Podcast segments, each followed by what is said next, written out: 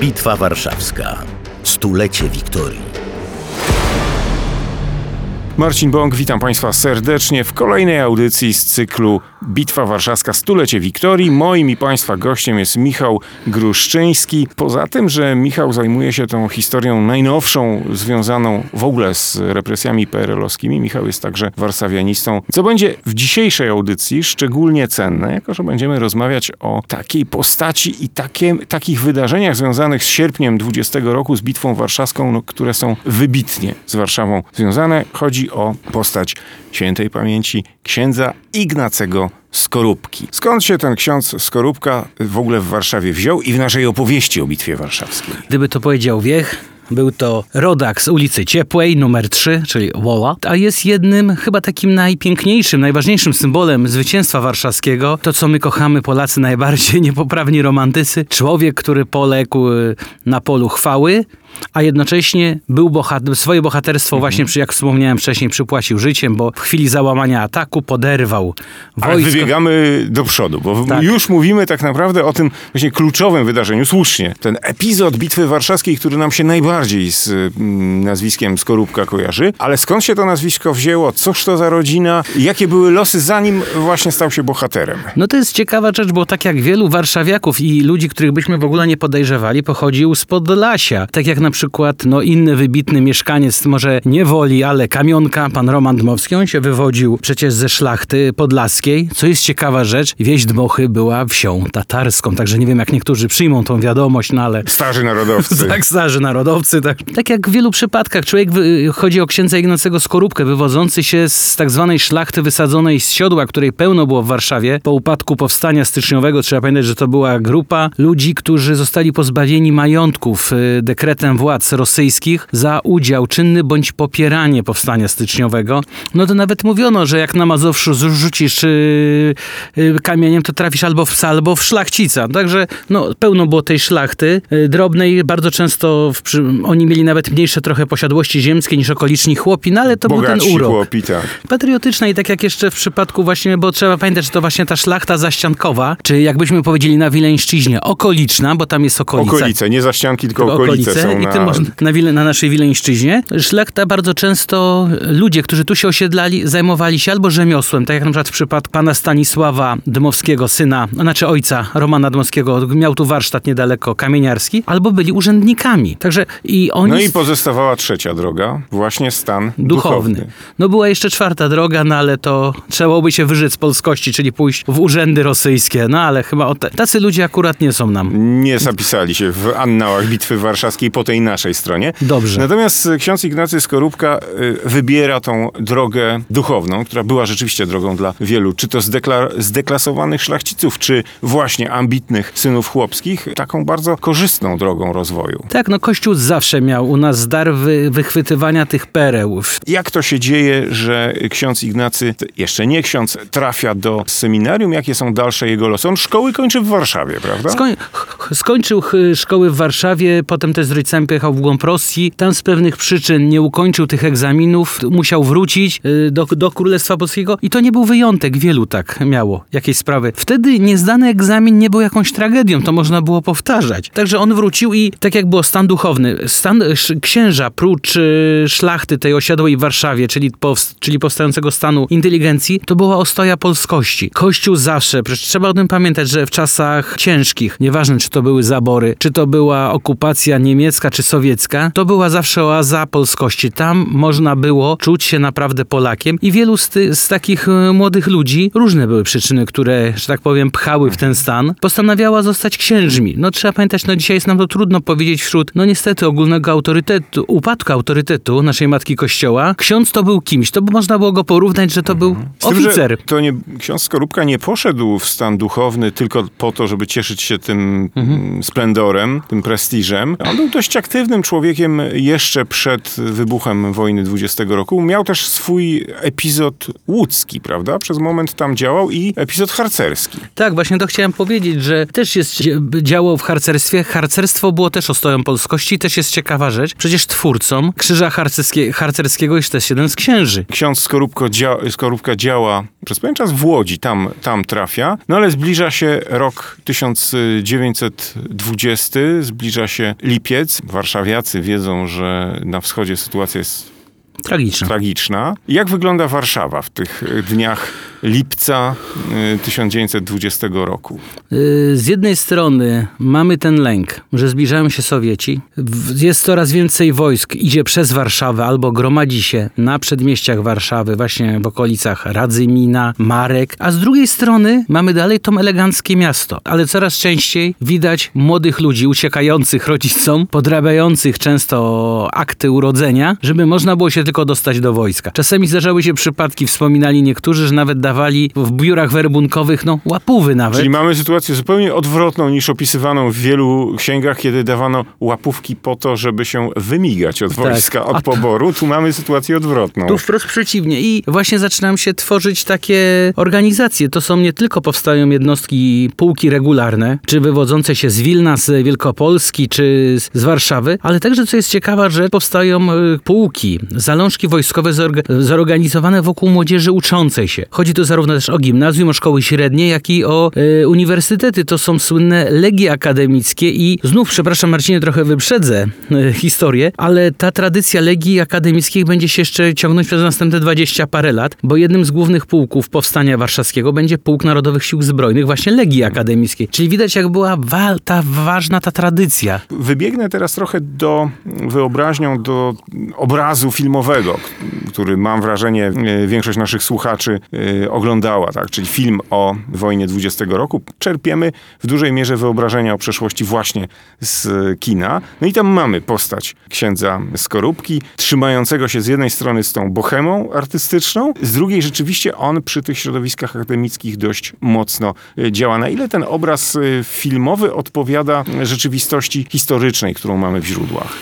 Na pewno to nie był tak, jak się pokazuje, że to był taki ksiądz, który przesiadywał całymi godzinami w, w Ziemiańskiej, czy gdzie indziej. Znaczy na pewno się pojawiał, bo jak to się mówi, to było wtedy w dobrym tonie wpaść na małą czarną, czyli na, ka- na filiżankę kawy, porozmawiać chwilę. Ksiądz na pewno, kiedy kończył seminarium, no to należał do tej elity intelektualnej stolicy, to trzeba przyznać. E, lekko wtrącę, ale do 29 roku, żeby zdać maturę, to proszę Państwa, to się zdawało 11 przedmiotów, w tym cztery języki obce, dwa, a, dw- dwa nowożytne i dwa starożytne. Pewno może nie było aż tak głębokich też podziałów politycznych, tak jak dzisiaj, że jednak zwolennicy prezesa Dmowskiego rozmawiali z, z, z, ze zwolennikami marszałka Piłsudskiego. Co do tych podziałów politycznych, to może one były, ale w sytuacji tej zbliżającej się do miasta grozy w postaci armii mm, radzieckiej, armii wtedy jeszcze nie nazywano, tak? Radzi-. Bolszewicka, to te podziały siłą rzeczy musiały zostać zasypane, bo prawie wszyscy poza KPP no, zdawali sobie sprawę, że jedzie potężny walec, który zmiażdży tą odzyskaną niepodległość. Tak, i sobie jeszcze zdawano sprawę, że to nie będzie to, że się przesunie tylko granica. To była wojna, która całkowicie miała zniszczyć no, wartości, które są e, bardzo bliskie ludziom. Nie, cho- chodziło nie tylko o świeżo odzyskaną suwerenność, ale choćby na to tak proste rzeczy jak Kościół, które zostają tradycji, ale też rzecz własną. Zresztą uciekinierzy... Zresztą na y, plakatach werbunkowych, plakatach ostrzegających, namawiających do wstępowania do wojska, pojawiał się ten wątek, tak, że bolszewicy zabiorą ci twoją rolę. Tak, że wszystko pod batem tak. bolszewickim oddasz. Ale to też mówili, bardzo często to było też spotęgowane przez wiadomości od ludzi, którzy uciekali przed wkraczającą armią bolszewicką. że to jest pożoga. Wracajmy do księdza Ignacego. On w pewnym momencie zgłasza się też na ochotnika. I zostaje, odrzu-. I zostaje odrzucony. Dopiero interwencja biskupa Gala powoduje to, że jest zmiana i on zostaje kapelanem ochotniczego pułku, który zbiera się dziś, w dzisiejszym, ma między innymi swoją siedzibę przy dworcu wileńskim w liceum imienia Władysława IV. I to jest pułk składający się właśnie z takich Tak, to jest pułk ochotniczy, Ochotników. właśnie z dzieciaków można powiedzieć. Wielu też, jak czytałem we, we wspomnieniach, że wielu doświadczonych żołnierzy, którzy tam trafiało do takich pułków, żeby przeszkolić, jako kaprale, podoficerowie, bohaterowie. Instruktorzy, Tak. to wiesz Marcinie, to mówią, że na przykład te dzieciaki pierwszy raz karabin w ręku uczyły się przeładowywać w drodze na front. Czyli stopień wyszkolenia, powiedzmy sobie delikatnie, niewysoki. Symboliczny. E, Na pewno zapał ogromny. Serce wielkie, także bardzo często robiono coś tak jak było w armiach antycznych, że te dzieciaki były obstawiane przez doświadczonych żołnierzy, choćby nawet, żeby w czasie ataku, w czasie szarży kawaleryjskiej, żeby nie poszły w rozsypkę. Ci starzy weterani jednak trzymały, te, trzymali te dzieciaki, no i Znów mamy, odwołuje się do obrazów e, filmowych, e, no i mamy ten kulminacyjny moment bitwy warszawskiej, przy, przynajmniej w warstwie symbolicznej, niekoniecznie militarnej, uwieczniony na filmie, czyli ksiądz Skorupka podrywa tralierę piechoty do ataku i ginie prowadząc ludzi do ataku. Na ile ten artystyczny obraz odpowiada naszej wiedzy o tych wydarzeniach? Trudno jest powiedzieć, że to jest oczywiście pod kąt, wszystkie sceny, tak jak w filmie Bitwa Warszawska, są zrobione pod kątem właśnie bohaterskiej śmierci księdza Ignacego.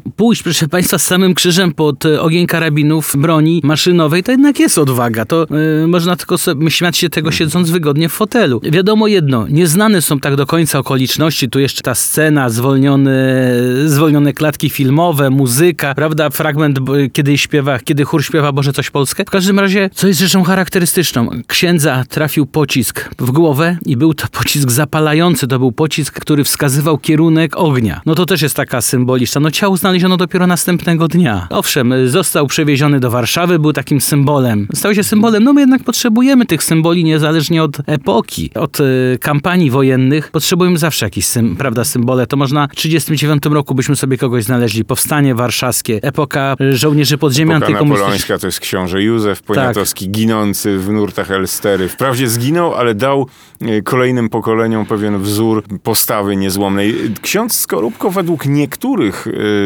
trudno powiedzieć relacji, bo tak jak powiedziałeś, relacji nie ma, ale takich bezpośrednich, ale według niektórych badań zginął tak naprawdę udzielając ostatnich sakramentów, ostatniej posługi jednemu z ciężko rannych żołnierzy, których wcześniej dosięgły kule. No jest możliwe, no jeśli tam się z, jest po, po jednej i po drugiej stronie jest kilkaset tysięcy ludzi, którzy strzelają do siebie, a w, w tym momencie nie ukrywajmy, jak człowiek jest na froncie, to chce przede wszystkim przeżyć. Powiedziałeś, że zwłoki księdza odnalezione, zostały ewakuowane z frontu, trafiły do Warszawy, natomiast wieść o śmierci rozeszła się błyskawicznie po oddziałach polskich. Tak, bo to jest właśnie bohaterska śmierć. To jest to, co ja powiedziałem wcześniej. Ksiądz był zawsze tym symbolem. To jest y, jakimś szacunkiem. Można było na przykład nie lubić y, kościoła, narzekać, że trzeba chodzić do kościoła, że dzwonią, ale ksiądz to był zawsze ksiądz i to można powiedzieć nawet najbardziej zatwardziali socjaliści, jednak mieli pewien res- mieli respekt dla księdza. Jaka mogło, jakie mogło być znaczenie tej, tej śmierci, a nawet nie samej śmierci, co informacji, która się rozniosła? Bo podobno w Warszawie wiedziano już bardzo szybko o tej śmierci. Plotka podawana z ust do ust wyolbrzymiała te okoliczności. Jakie to mogło mieć znaczenie dla końcowego militarnego mm,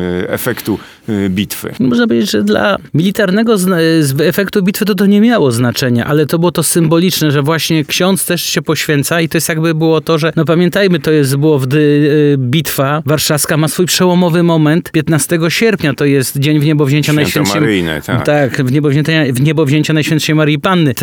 Matka Boska się cieszyła zawsze olbrzymim szacunkiem wśród Polaków. To można było wszystko powiązać. Ta euforia spowodowana zwycięstwem, no bo po dwóch miesiącach ciągłego odwrotu, tu nagle mamy pod uderzenie, które zmiotło armię bolszewicką, bo oni się tego nie spodziewali. Niektórzy to wręcz nazwali cudem nad Wisłą. Znów niektórzy się nas zastanawiają, czy tu chodzi o cud o zwycięstwo, czy cud nad Wisłą to było to, że jednak armia nie poszła w rozsypkę w czasie wycofywania się. Także Ksiądz Skorupko jest tym symbolem Bitwy Warszawskiej, kojarzonym chyba przez wszystkich, którzy w ogóle cokolwiek o Bitwie Warszawskiej wiedzą. Wspominaliśmy o pułku. On później został wciągnięty do rejestru naszych pułków II Rzeczpospolitej jako 36. Pułk Piechoty Legii Akademickiej właśnie. Stacjonował na popraskiej y, stronie. Był Tak. to jeden z tych warszawskich pułków. Tak, to znaczy to zawsze można w niektórych książkach też spotykać, że jest jakby taka rywalizacja między dwoma pułkami w Warszawie, że na Cytadeli mamy 21, a tu mamy na Pradze 36. To nawet... Yy... Uwiecha się to No pojawia. właśnie, to chciałem przypomnieć. Teraz yy, mamy sierpień, rocznica wybuchu Powstania Warszawskiego. Proszę przeczytać, to są te resztki, ten podmuch Starej Warszawy. Jak jest rozmowa, kiedy pułki polskie idą, tylko że już w 1939 roku wychodzą na front i jest rozmowa pana Aniołka, rodaka ze Starówki, z panem Kaczorowskim, rodakiem z kolei z Brudna. Też właśnie o rywalizacji między dwoma pułkami piechoty. No to jest taka pewna symbolika. Trzeba pamiętać, że 36 pułk, proszę państwa, on nie był stworzony w Warszawie, on już wcześniej zdobywał doświadczenie bojowe. On walczył na froncie ukraińskim. Na froncie ukraińskim, którym walka skończyła się w lipcu 19 roku, czyli to już byli ci, którzy przeżyli. Ta formacja, o której mówiliśmy, rozmawiając o losach księdza Ignacego, czyli te, te bataliony ochotnicze, one zostają włączone do 36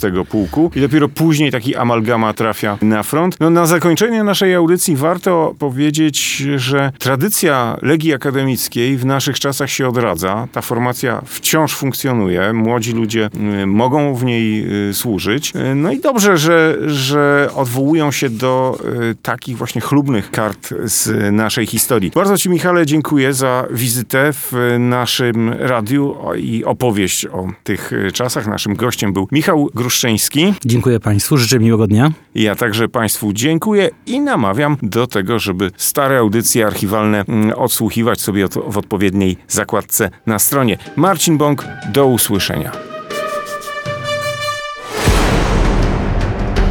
Dofinansowane przez Polską Fundację Narodową.